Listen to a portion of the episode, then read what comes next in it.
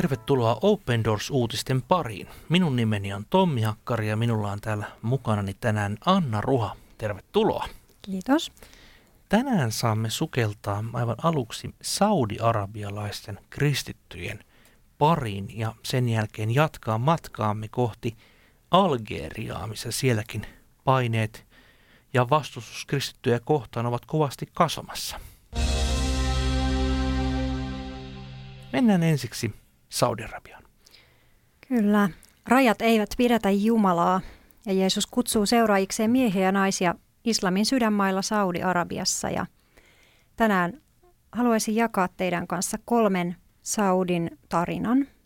Ensimmäinen heistä on Omar. Ja Omar on tällainen pohdiskelija ja hän tutustui kristinuskoon kirjojen kautta ja luovutti sydämensä Herralle sitten vietettyään aikaa kristityn perheen kanssa ulkomailla.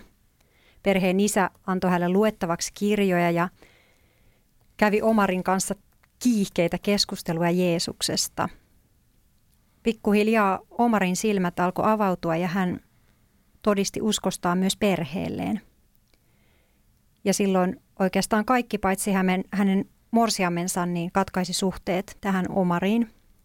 Omar kuitenkin sai kasvaa opetuslapsena ja eräs ulkomainen työntekijä näki hänessä aineesta hengelliseen johtajuuteen. Sitten kun Omar oli perustanut perheen, hän yritti elää kristittynä, mutta hänellä oli paljon siihen liittyviä kamppailuja, koska se ympäristö siellä ei ollut tietysti helppo. Hän tiesi, että lapset kasvatettaisiin koulussa muslimeiksi ja hänen vaimonsakaan ei halunnut kuulla Kristuksesta Saudi-Arabiassa.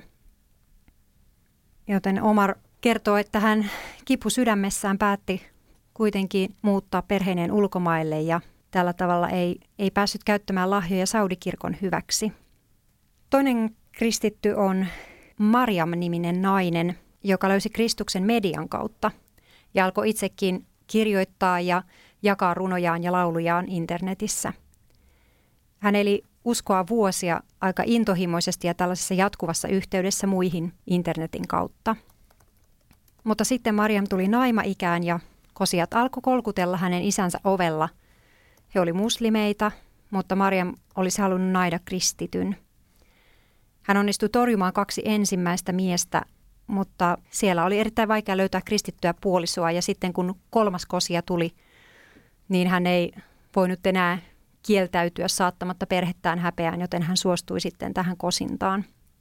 Hän piti yhteyttä kristittyihin siihen asti, kunnes sitten puki päälleen morsiuspuvun ja silloin hän kielsi kristittyjä ystäviään olemasta yhteydessä muutoin kuin pinnallisten asioiden tiimoilta, koska hän sanoi, että jos hänen puolisonsa saisi tietää, niin siitä seuraisi ongelmia. Ja oikeastaan se, mitä tämän jälkeen on tapahtunut, niin on aika hämärän peitossa. Hänestä ei ole kuulunut ja jos hän on uskossa, niin hän on todennäköisesti täysin eristäytynyt, eikä luultavasti voi kertoa lapsillekaan uskostaan. Eli on siellä aika yksin. Kolmas Jeesukseen uskova Saudi on Abdul, joka tuli Kristuksen luo unien ja näkyjen kautta. Hän näki useasti unta suuresta valtaistuimesta ja jokainen uni vei häntä ikään kuin lähemmäs valtaistuimella istuvaa henkilöä, kunnes hänelle paljastui siellä Kristuksen jumaluus. Pian tämän jälkeen hänet kastettiin. Abdulille tämä kaste oli sellainen suuri haave, jota hän odotti innolla ja sitten se ikään kuin tuotti hänelle pettymyksen, koska hän odotti hengellistä ilotulitusta ja jotakin tällaista yliluonnollista kokemusta, mutta hän ei tuntenut kasteessa mitään tällaista. Jumala kyllä vastasi hänelle sitten yliluonnollisesti päivien rukousten jälkeen. Abdulin uskosta tuli kuitenkin järjen asia. Hän löysi kirkon ja kokoontuu kolmen muun miehen kanssa tutkimaan raamattua. Näillä neljällä miehellä on aika erilainen tyyli ja erilaiset tarpeet, eikä ne aina täyty ja kohtaa. Kyseessä on siis aika hauras kirkko, mutta kuitenkin se on kirkko. Kyllä, tässä oli kolme tarinaa, joista kaikissa oikeastaan oli, oli joku oma tekijä. Tämä ensimmäinen, tämä ulkomailta tullut lähetystyöntekijä ikään kuin, ja toinen netin kautta ja kolmas unet ja näyt. Tämähän on hyvin tyypillinen, mitä lukee hyvin monista muista kertomuksista, että tämä, nämä ovat ne metodit. Saudi-Arabiassa ei ole ensimmäistäkään julkista kirkkoa, mihin Saudi voisi mennä. Kyllä, se on aikamoinen seikkailu sitten ihmiselle, joka kohtaa Kristuksen, niin lähteä ottamaan selvää ja, ja etsiä itselleen omaa tällaista yhteisöä, missä saisi kasvaa kristittynä. Ja sittenkin, jos ja kun sellaisen löytää, niin, niin se voi olla, kuten tässä Abdulinkin tapauksessa, niin melko hauras. Mm. Tosin sitähän meidän kaikkien Kyllä. ihmisten yhdessä, yhdessäolo on meidän vajavuuden takia, että kirkossa on tällaisia keskeneräisiä mm, ihmisiä. Aivan oikein. Saudi-Arabiahan on siellä 15 World Watch-listalla. Monet itse asiassa on, mitä on lukenut näitä arvioita, niin, niin sanoo, että Saudi-Arabia voisi olla paljon korkeammallakin. Mutta tässä on ehkä tyypillistä meidän nyt kuulijoina hyvä tietää, että täällä on pikkusen kaksoistandardit. Eli jos mm. tulet mm. ulkomailta, olet ulkomaan kansalainen ja olet Saudeissa vaikka töissä, kun siellä on paljon vierasperäisiä työläisiä, niin heille ne olot on erilaisia. Mutta jos olet syntyperäinen Saudi, niin kuin nämä kolme tarinan mm. päähenkilöä, niin silloin se vaino on aivan totaalista, ehdotonta. Saudi-Arabia on hyvin rikas valtio, haluaa pitää kuitenkin jollakin tavoin hyvät suhteet Yhdysvaltoihin ja muihin, niin tämähän osittain takaa tämmöisiä liennytyksiä ulkomaalaisille, mutta ei Saudeille, sitä mä haluan erityisesti korostaa. Mm, kyllä, just näin. Joo, ja se on monen Saudin kohtalo sitten, että on suuri riski sitten joutua eristyksiin ja olla yksin sen uskonsa kanssa sitten siellä. Ja tässä varsinkin mm. tämä keskimmäinen tarinahan oli aika, aika traaginenkin, että meillä ei ole tietoa. Hän joutui muslimimiehen kanssa naimisiin ja sen jälkeen meillä ei ole tietoa hänestä, että onko hän, onko hän pystynyt, tai miten säilyttämään uskonsa. Mm. Joka tapauksessa haastamme teitä kaikkia rukoilemaan saudiarabialaisten kristittyjen puolesta. Heitä on siellä syntyperäisiä saudiarabialaisia hyvin vähän, mutta kuitenkin on ja kirkko on saamiemme tietojen mukaan kasvussa. Seuraavaksi sukellamme Algeriaan, nimittäin kerron tarinan Musih-nimisestä miehestä, joka on aika tyypillinen tarina Algeriasta. Musih kertoo, hän muistelee uskoon tuloaan. Kun auto yllättäen jälleen käynnistyy meidän rukoiltuamme, jotakin todella muuttui sydämessäni. Ajattelin silloin, että kristittyjen Jumala vastaa rukouksiin. Myöhemmin Jumala kutsui tämän saman miehen pastorikseen. Nyt hän asuu kaupungissa, jonne saavuttuaan on joutunut vainotuksi. Vainoajat eivät kuitenkaan todella tunne tätä miestä. Hymyilevällä ja huumorintajuisella musihilla on luja luottamus raamatun sanaan, jonka mukaan mikään ei voi erottaa meitä Kristuksen rakkaudesta.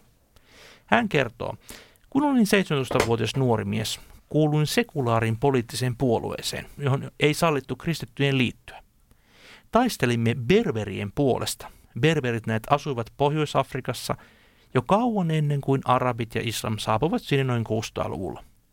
Useimmat berbereistä asuvatkin nykyisin Marokossa tai Algeriassa. Eräs serkkuistani oli mukana tässä samassa liikkeessä. Eräänä päivänä hän pyysi minua yllättäen mukaan kirkkoonsa. Lähdimme sinne vanhalla auton romulla. Ja kirkossa saarattiin berberiksi, eli omalla äidinkielelläni. Tämä oli täysin poikkeuksellista. Kirkossa nuoret miehet tapasivat naisen, joka toivotti heidät tervetulleeksi. He saivat osallistua myös raamattupiiriin. Siellä luettiin apostolien tekoja, enkä oikein ymmärtänyt, mistä oli kyse. Piirin loputtua halusin lähteä, mutta vanha autoromu ei käynnistynyt. Eräs seurakuntalaista sanoi, että voisimme toki viedä auton korjattavaksi. Tai voimme rukoilla. No, serkkuni sanoi, että viedään korjattavaksi, mutta minä halusin testata Jumalaa. Sanoin, minä haluan rukoilla ja katsotaan mitä tapahtuu. Niinpä me rukoilimme. Rukoiltuamme hän kehotti serkkuani käynnistämään auton. Auto todella käynnistyi. Tämä tapahtuma muutti elämäni ja sain ottaa Jeesuksen vastaan elämässä. Veljeni ja muut serkkuni vastustivat kääntymistäni kristyksi. Olin kyläni ensimmäinen kristitty, ja siellä oli paljon kiihkeitä muslimeita. Ensin he menivätkin kylän imaamin luo, joka yritti palauttaa minut ruotuun. Vastasin, etten ollut koskaan edes ollut kunnon muslimi. Sen jälkeen kylän vanimmat puuttuivat asiaan. He uhkasivat häätää minut pois kylästäni, mutta onneksi se oli vain puhetta kun vuonna 1993 kyläämme tuli islamistiterroristeja. Kyläläiset uhkasivat paljastaa minut heille. Myöhemminkin kanssani väiteltiin kiivaasti.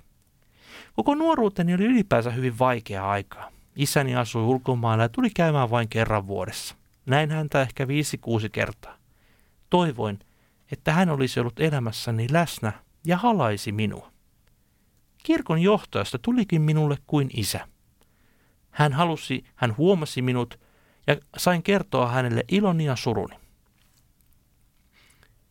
Kaikkein tärkein muutos tapahtui kuitenkin pian. Oli suuri muutos ymmärtää, että Jumala todella antaa synnit anteeksi. Islamilaisessa kulttuurissamme ei näe tunneta sellaista anteeksiantoa. Kirkon johtaja kehotti minua antamaan anteeksi omalle isälleni. Se oli hyvin vaikeaa. Isä oli tuottanut minulle vain kipua. Hän oli poissa ja aiheutti lukuisia muitakin ongelmia. Hän ei tukenut minua taloudellisesti, mutta saattoi äitini silti monta monituista kertaa raskaaksi. Minulla on kuusi sisarusta. Pastori kuitenkin sanoi, että anteeksi antaminen parantaisi minut, ja se oli totta. Aluksi uskoani vahvisti se, että kävin kirkossa usein. Tämä nainen, jonka tapasin alussa ensimmäisellä kerralla, hänestä muodostui minulle kuin toinen äiti, jolle sain kertoa paljon elämästäni. Hän opetti minulle raamattua. Kuultuani, keidät kaikki Jeesus julisti autuaksi, tulin rohkeammaksi. Palasin kylääni. Minua auttoi myös se, että näin toisen tulevan uskoon todistettuani hänelle Jeesuksesta. Tuohon aikaan Algeriassa ei ollut tuhattakaan kristittyä. Nyt meitä on kaikkiaan 35 000 ja enemmänkin, koska osa meistä uskoo salaa. Kirkkoja on viime aikoina suljettu ja kristittyjen asema Algeriassa on vaikeutunut. Näin olemmekin joutuneet monesti kokoontumaan kotikokouksissa. Viranomaiset kyllä pelottelevat meitä ja vierailevatkin joskus häiriköimässä Jumalan palveluksessamme. Paljon muutakin tapahtuu. Joskus poliisi takavarikoi omaisuuttamme, passimme, raamattuja, monen monimoista asiaa. Monta kertaa olen joutunut myös kuulusteluihin. Open Doorsista Musi sanoo, itse asiassa kukaan muu kristitty järjestö ei ole sitoutunut meihin oikeasti. Te olette pitäneet lupauksenne. Tunnutte minulle kuin omalta perheeltä. Voimme jopa vitsailla yhdessä. Se auttaa minua paljon, mutta kaikkein eniten arvostan esirukoustanne. Olen ylpeä siitä, että minulla on esirukoilijoita, jotka tukevat minua taistelussani. Tietoisuus teistä tekee minusta rohkean. Näihin sanoihin on hyvä lopettaa tämä Open Doors-uutiset. Lisää asiaa Open Doorstahan löydät osoitteesta opendoors.fi ja sieltä löydät lisää tietoa niin Saudi-Arabiasta kuin Algeriasta kuin lukuista muistakin maista. Ole siunattu. Kiitos.